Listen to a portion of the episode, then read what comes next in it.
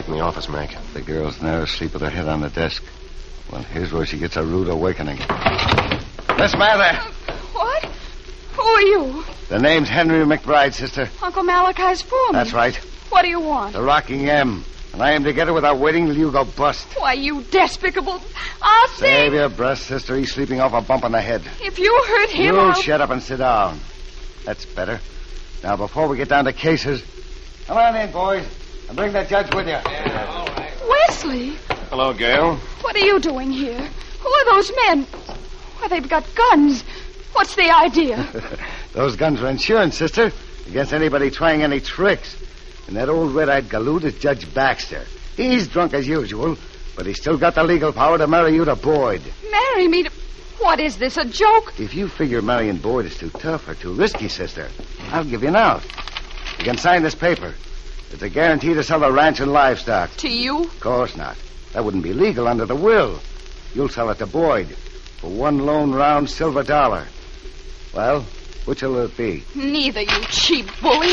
You can't scare me with your mid-Victorian melodramatics. You haven't got the ghost of a chance of making me marry that crook or selling the Rocking M. I'll run this spread single-handed first, you blasted, ornery, low-down... polecat. We'll see about that, sister. You'll do it. Lay off their rough stuff, Mac. And reach. Dan. In person, ma'am. Cover those buzzards, boys. I'm going in through the window.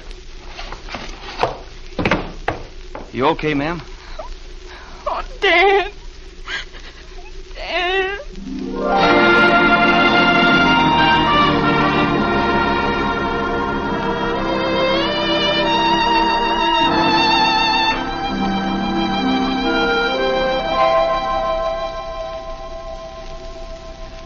You look real pretty, Mom, sitting there on the steps with the dawn painting your face pink. Thank you, Dan. Did you see the sheriff? Sure did. He locked up the whole bunch. How's Ah Sing? Okay. He'll be back tossing flapjacks in a couple of hours. McBride sure queered his chances of getting this spread by coming here last night. I don't know how to thank you, Dan, but I'm still puzzled. How did you and the boys happen to come back right in the nick of time? Well, ma'am, we never really left.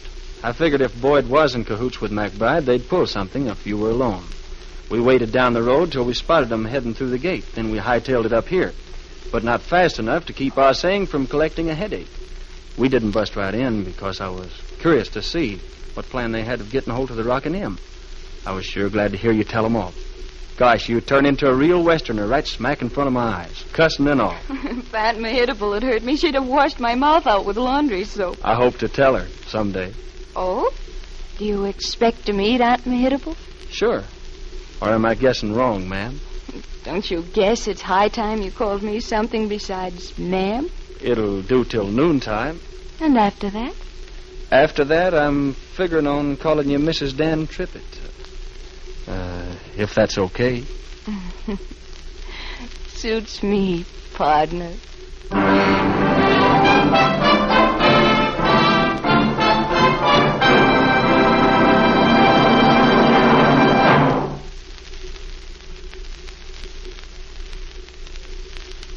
Now, here is our director, Les Mitchell. And here's our star, Mr. Jimmy Wakely, for a well-deserved curtain call.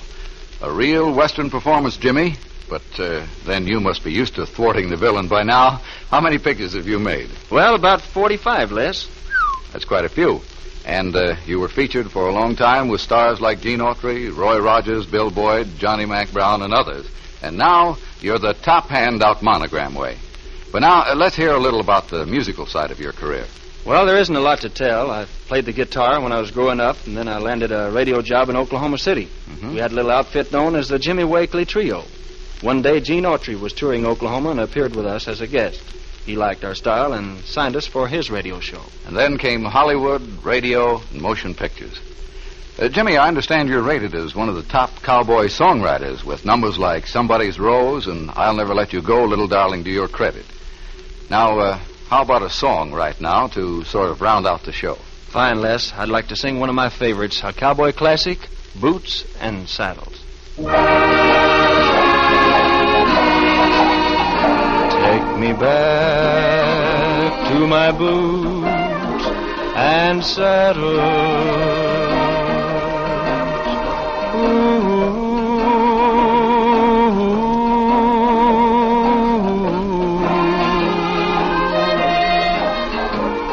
Let me see that general store.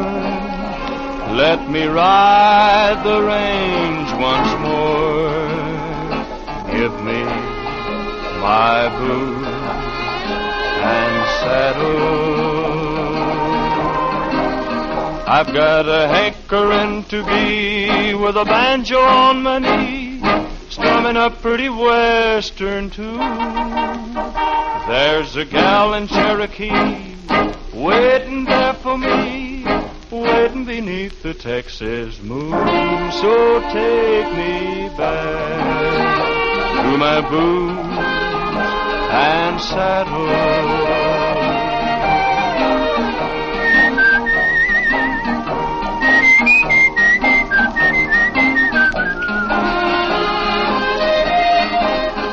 Let me greet each blaze and morn on the ranch where I was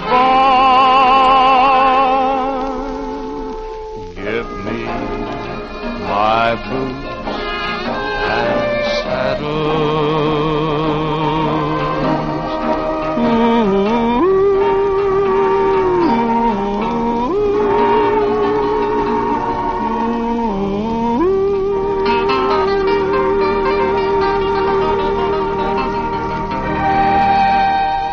Mighty nice going, Jimmy. Mighty nice. Thank you, Les. It was a real pleasure. Now, before I go, I want to thank Miss Barbara Fuller and the rest of the cast for a fine performance. Thank you, and goodbye, Jimmy Wakely.